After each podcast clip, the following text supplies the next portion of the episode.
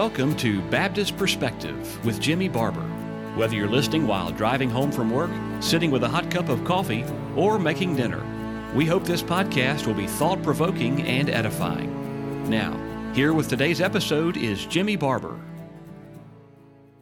In the previous podcast, we endeavored to set the stage somewhat in Virginia and show the lack of religious freedom in that colony prior to and during the time of John Leland. We saw that even some Congregationalists, that is, Puritan ministers from New England, that believed much the same things that the Church of England, that is, the Anglican or Episcopal Church, did, came to Virginia to preach the gospel and were, quote, compelled to leave the colony.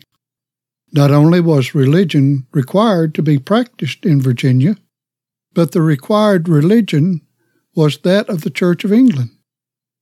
This reminds us of what we saw in a previous study regarding the pagan laws of Plato, where he stated that civil government should not only establish what religion was to be practiced, but also where it could be performed. After all, as Plato taught, the common people were not educated enough to know what or how to worship the gods. This should ever remind us that the idea of Christian government being connected with religion, especially being a nursing father to Christianity, is not only a Catholic or Reformed ideology, but a pagan one as well. In other words, it is the product of the natural man and not of God. The kingdom of God and of Christ is not of this world, and Caesar, that is civil government, has no authority over it. John 19:36, Matthew 22:21. It is true that Israel under the Old Testament economy was a theocracy, and it was under the laws established by God. However, that system of government and religious worship was not forced on other nations or citizens outside their realm. On the other hand, the New Testament economy is under a better covenant established upon better promises. Hebrews 8 6. This new covenant is, quote, not according to the covenant, end of quote, that God made with Israel under the Old Testament. When Christ established the congregation of God while here on earth, he plainly declared that it was separate and apart from the kingdoms of this world. As we saw in the previous lesson, Virginia taxed the people to support their system of religion. The taxes went toward not only the salary and support of the ministry, but to provide for the place in which worship was to be practiced.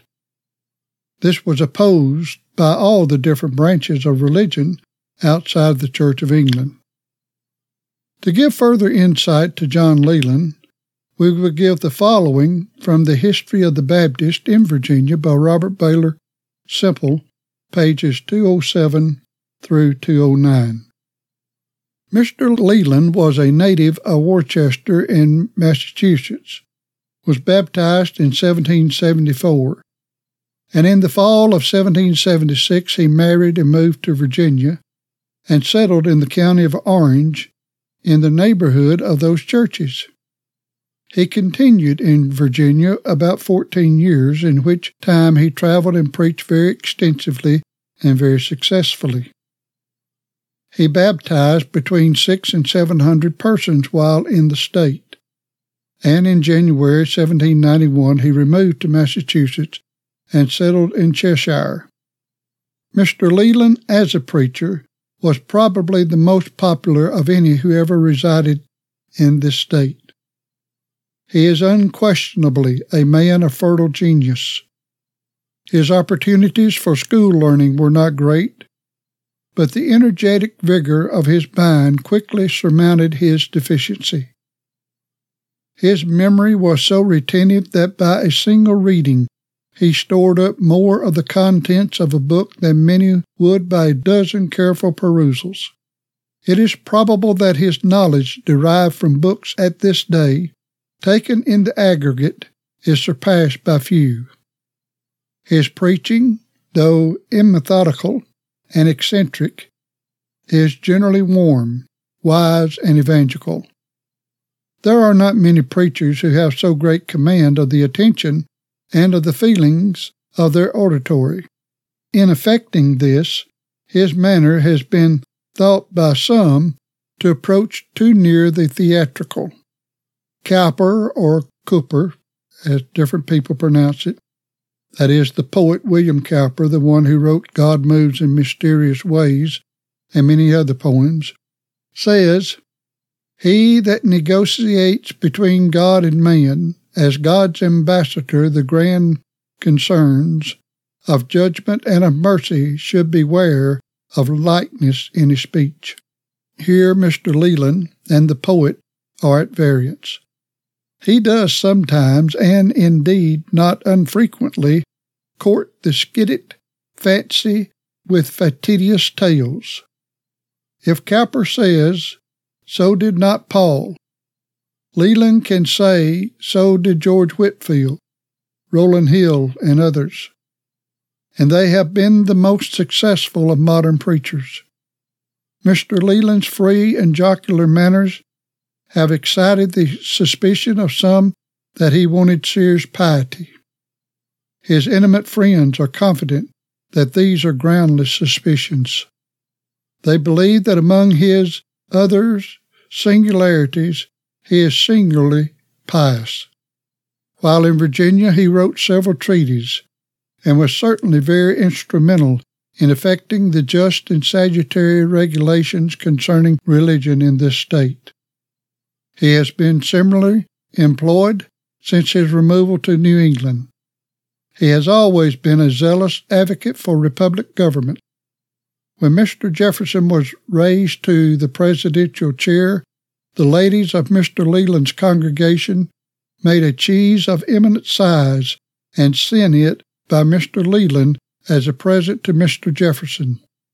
This affair made little noise in the United States.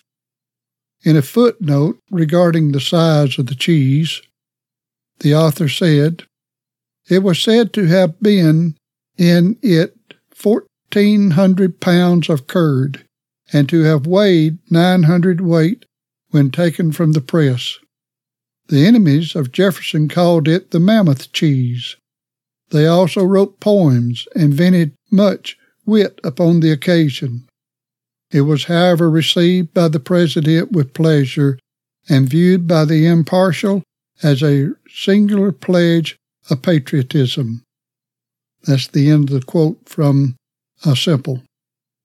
Not only was suffering by taxation, but there were other forms of persecution in Virginia prior to religious freedom being established.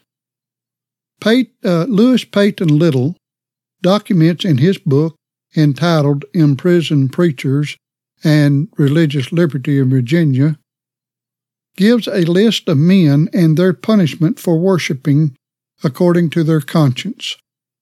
Allow me to supply some of the punishments, which are as follows cruelly beaten, jailed, pelted, pelted with apples and stones, ducked and nearly drowned, ordered to leave the county or go to jail, commanded to take a dram of liquor or be whipped, pursued by a man with a gun, meeting broke up by a mob, knocked down while preaching, arrested as a vagabond and schismatic, pulled down and hauled by hair, almost pulled to pieces, shot with a shotgun, and many other such like treatments.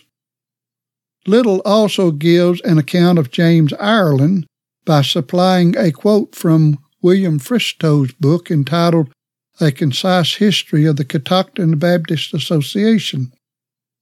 Little's quote is found on pages 176 177 of his book. It is as follows Another instance of cruelty we have to remind the reader of a minister that was apprehended, torn from the stand, that is, the pulpit, by violence, and in the time of prayer and imprisoned. And such was the rage and malice of this of his persecutors that a close prison was thought too good. In addition to confinement, those of the vulgar sort took occasion to collect disagreeable and ill favored trash, nauseous combustibles, and burn them in the prison window, which filled the closed dungeon with smoke and made it difficult for him to breathe or support life. And in the event so impaired his health, though he lived many years after, he had to drag through life loaded with infirmity, distressing pains, disordered bowels, and a constitution throughout so affected and broken down that made life often a burden. James Ireland, in his autobiographical sketch, says that the nauseous material that was burned was Indian pepper, and he further stated that before this incident that some tried to blow up the jail. In fact, he said of this event, quote, They had fixed it for explosion, expecting I was sitting perpendicular over it, but in this they made a little mistake. Fire was put to it, and it went off with a considerable noise, forcing up a small plank, from which I received no damage. I was singing a hymn at the time the explosion went off, and continued singing until I finished it. That's taken from the life of the Reverend James Ireland, pages 141 142. Hopefully, this small vignette of the history of Virginia up to and during the time of John Leland will give you some idea of the persecution that took place in our country prior to the establishing religious freedom.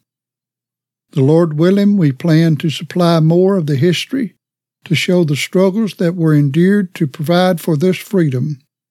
But our time is up for today. Farewell until the next study. Thank you for listening to today's edition of Baptist Perspective. We archive our episodes so you can go back anytime and listen again.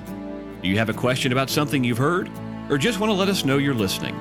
Visit us at baptistperspective.wordpress.com. That's baptistperspective.wordpress.com. Thanks again for listening.